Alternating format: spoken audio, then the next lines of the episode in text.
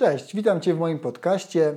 Dzisiaj będę opowiadał o podatnościach, testowaniu tych podatności i zabezpieczaniu się e, przed podatnościami, których po prostu jeszcze nie znamy.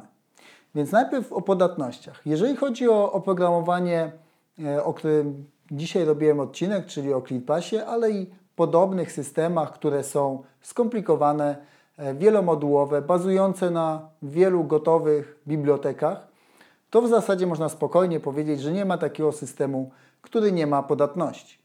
Jeżeli nie słyszeliśmy o jakimś systemie, który jest, funkcjonuje na rynku i podatności nie ma, to prawdopodobnie po prostu nikt go nie testował. Ewentualnie, jeżeli takie testy były robione i e, wnioski były wyciągane, to te informacje nie były publikowane. Więc pierwsza rzecz, e, na którą ja bym zwrócił uwagę, patrząc na porównywanie różnych systemów, e, czy ClearPassowych, czy innych, jest to, czy są informacje o podatnościach. Czy dany producent udostępnia w sposób systemowy informacje o podatnościach, czy udostępnia biuletyn bezpieczeństwa.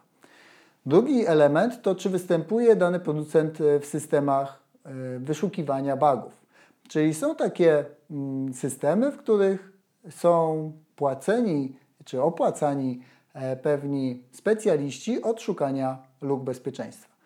Czy to są specjaliści, którzy się tam e, mocno angażują w dewelopowanie nowych ataków? Najczęściej nie. Najczęściej wykorzystywane są znane ataki, biorąc kolejny produkt, ewentualnie przystosowując dany rodzaj ataku do danego rodzaju produktu.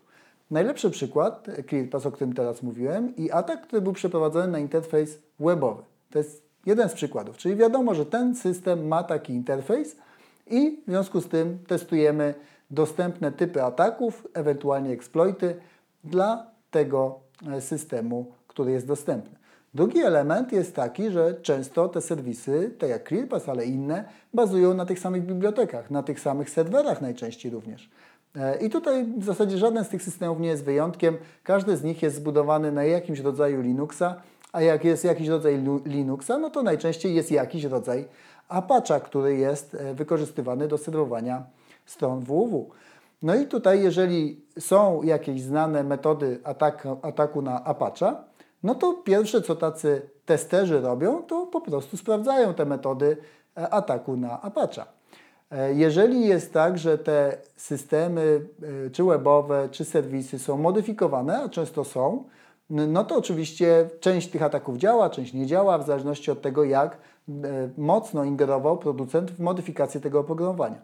Ale założenie najczęściej tych producentów jest takie, że jak nie muszę, to nie ingeruję w sposób działania danego serwisu, który dla mnie nie jest kluczowy, bo interfejs www dla ClearPassa patrząc na deweloperów ClearPassa, nie jest kluczowym elementem. Jest gotowy, używamy go, odpowiednio go zabezpieczamy, oczywiście według najlepszych praktyk, jeżeli chodzi o hardening, ale też trzeba mieć na uwadze, że przecież te rekomendacje na przykład dotyczące hardeningu też się zmieniają. No bo jeżeli nowe metody ataku, na przykład na Apache, są e, wynajdywane, no to nowe metody hardeningu też są e, dołączane do takiego e, jakby zestawu dobrych praktyk. W związku z tym producent takich systemów jak ClearPass, no oczywiście też monitoruje jakość tych różnych systemów e, czy takich serwisów, które działają e, pod spodem. One oczywiście nie są dostępne w żaden sposób dla administratora, dla użytkownika takiego systemu, to jest całkowicie pozamykane. Mają do niego dostęp w zasadzie tylko deweloperzy danego produktu i tutaj sam schemat działania się nie różni. Co więcej, ja widzę, że ten trend się wręcz pogłębia, czyli coraz więcej zaczynamy mieć gotowych bibliotek open source'owych, dostępnych w różnych miejscach i e, jak patrzysz sobie nawet na konkretne produkty, ale jak e, głębszą jakby ich warstwę, to nawet widać, że pewne usługi na przykład e, są realizowane przez open source'owe biblioteki. Przykład najbliższy. ClearPass korzysta przy zestawieniu IPseców ze, z takiego serwisu IPsecowego nie pamiętam teraz nazwy, ale SWOT One on się chyba nazywa. W każdym razie dostępnego open source'owo. I teraz, jeżeli ktoś wykryje e, w takim serwisie e, podatność, e, no to automatycznie jakby do zestawu sensownych ataków, które warto testować przeciwko ClearPassowi, są już narzędzia, które do takiego jakby serwisu open source'owego dobrze się nadają. No więc pierwszym krokiem jest właśnie sprawdzenie tych e, dobrze znanych narzędzi. Tutaj w tym przypadku wyszło, że atak typu buffer overflow, czyli przepełnienie bufora pamięci, dało dobry efekt i dało możliwość wykonania innego programu w ramach tego bufora. Czyli jeżeli jesteś ciekaw, to w poniedziałkowym odcinku bardziej opowiadam szczegółowo z rysunkiem, jak ten atak może na bufor wyglądać, ale krótko mówiąc, chodzi o to, że wpisujesz do bufora pamięci, a każdy program w systemie operacyjnym ma taką strukturę, ma taki e, obszar pamięci, do którego się odnosi, i tam masz wpisywanie, możliwość wpisywania różnych danych. Jeżeli przekroczysz wielkość tego bufora i zaczniesz nadpisywać inne obszary, które, które na przykład służą do indeksowania adresu pamięci, do funkcji powrotu, i tak to jest najczęściej wykorzystywane, to wpisując odpowiedni e, przygotowany wcześniej program w obszar pamięci tego, e, tego naszego procesu czy tego programu i odwołując znacznikiem właściwie do początku tego programu, możemy wykonać pewien kod. I teraz okazało się w ClearPassie, że ten wywołanie tego kodu e, powoduje prawidłowe wykonanie tej funkcji. Czyli ClearPass nie sprawdzał, nie uwierzytelniał funkcji, funkcji krytycznej, e, która umożliwia dostęp do autoryzowany jakby do ClearPassa. Czyli pierwszym krokiem było e, wykorzystanie tego ataku przepełnienia bufora do tego, żeby e, uzyskać dostęp do ClearPassa, nie posiadając właściwego loginu i hasła.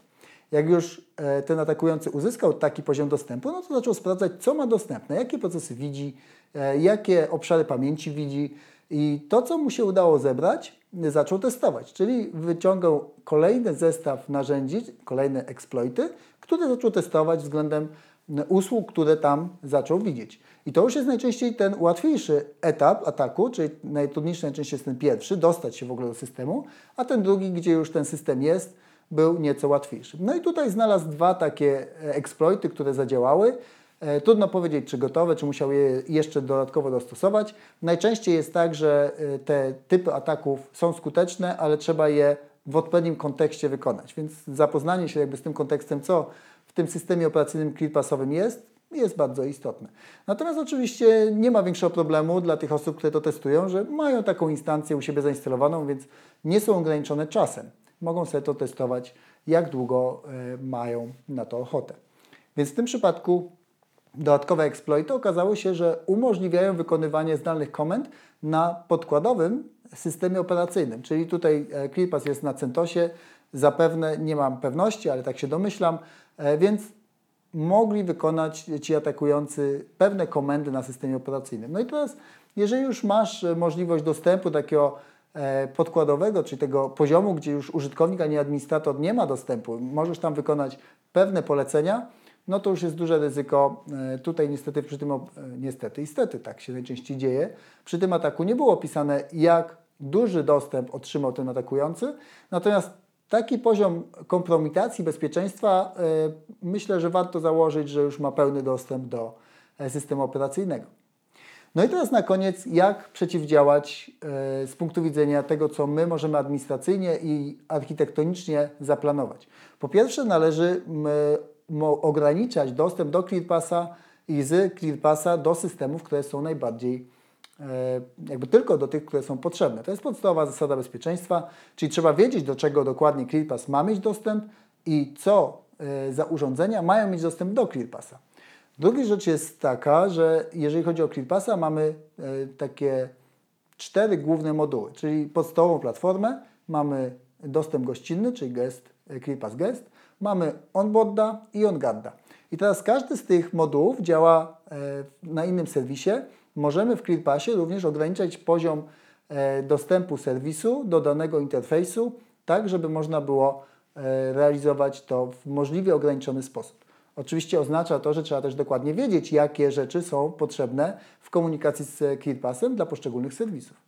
No ale tak to z bezpieczeństwem jest, że jeżeli my mamy większą wiedzę i lepiej przygotujemy ten system, on jest lepiej ograniczony i nam działa zgodnie z oczekiwaniem, to atakującemu jest trudniej. Jeżeli my się mniej na tym znamy, to atakującemu jest łatwiej. To jest e, taka ogólna prawidłowość. Więc ograniczanie to, co można i dodatkowo najczęściej jest e, implementowany taki wersja ekonomiczna ClearPassa, czyli jeden klaster i tam wszystkie funkcje na nim e, zagregowane. Jeżeli byśmy chcieli podnieść ten poziom bezpieczeństwa, to co najmniej dla modułu gestowego, tam gdzie ruch jest, dotyczy gości, e, czyli naszych niezaufanych z założenia użytkowników sieci, no to najlepiej jest postawić osobny taki klaster w DMZ. To samo powinno być kwestią rozważenia, czy chcemy dla onboarda E, czy OnGuarda realizować osobne instalacje i, od, i odpowiednio ograniczyć w zależności od tego, jaki profil będziemy realizować. Przy onboardzie mamy dostęp y, najczęściej z Captive Portalu, czyli tutaj też trzeba przemyśleć, czy w DMZ bardziej umieścić e, ten system, czy bardziej y, umieścić dla wewnętrznych użytkowników, ale to będzie zależało od tego, jak my planujemy wykorzystać takiego ClearPassa. Więc tu po prostu trzeba się zastanowić, jaki jest nasz scenariusz, i jak najlepiej architektonicznie zaplanować implementację poszczególnych klastrów ClearPassa, tak żeby to było najlepiej odseparowane, posegmentowane i umożliwiało najwyższy poziom bezpieczeństwa. E, więc jeżeli chodzi o tego typu zagadnienia, to warto je wziąć pod uwagę. Na koniec jeszcze chciałem powiedzieć, że skompromitowanie ClearPassa ma jeszcze, mm, oprócz tego, że dostęp do danych jest e, w zasadzie pełny, co już jest bardzo mm, niekorzystne, to jeszcze najczęściej ClearPass ma swoje integracje, czyli najczęściej łączymy go z domeną, łączymy go z systemem CMowym, łączymy go z firewallami i teraz jeżeli ktoś skompromituje nasz system ClearPassowy, no to automatycznie ma dostęp do tych e, pozostałych systemów, gdzie administracyjny dostęp, gdzie może testować kolejne wektory ataku, tak jak te przedstawione tutaj na ClearPassa. Więc nasze krytyczne systemy e, powinny być możliwie odseparowane, odizolowane, E, i podzielone w zależności od tego, jakie chcemy realizować profile. Na dzisiaj to tyle. Na koniec chciałem Ci życzyć wszystkiego dobrego, jeżeli chodzi o święta, spokojnych świąt rodzinnych e, i widzimy się, słyszymy się e, już po świętach. Mam nadzieję, że w bardzo dobrych humorach. To wszystko na dziś i do usłyszenia już za tydzień.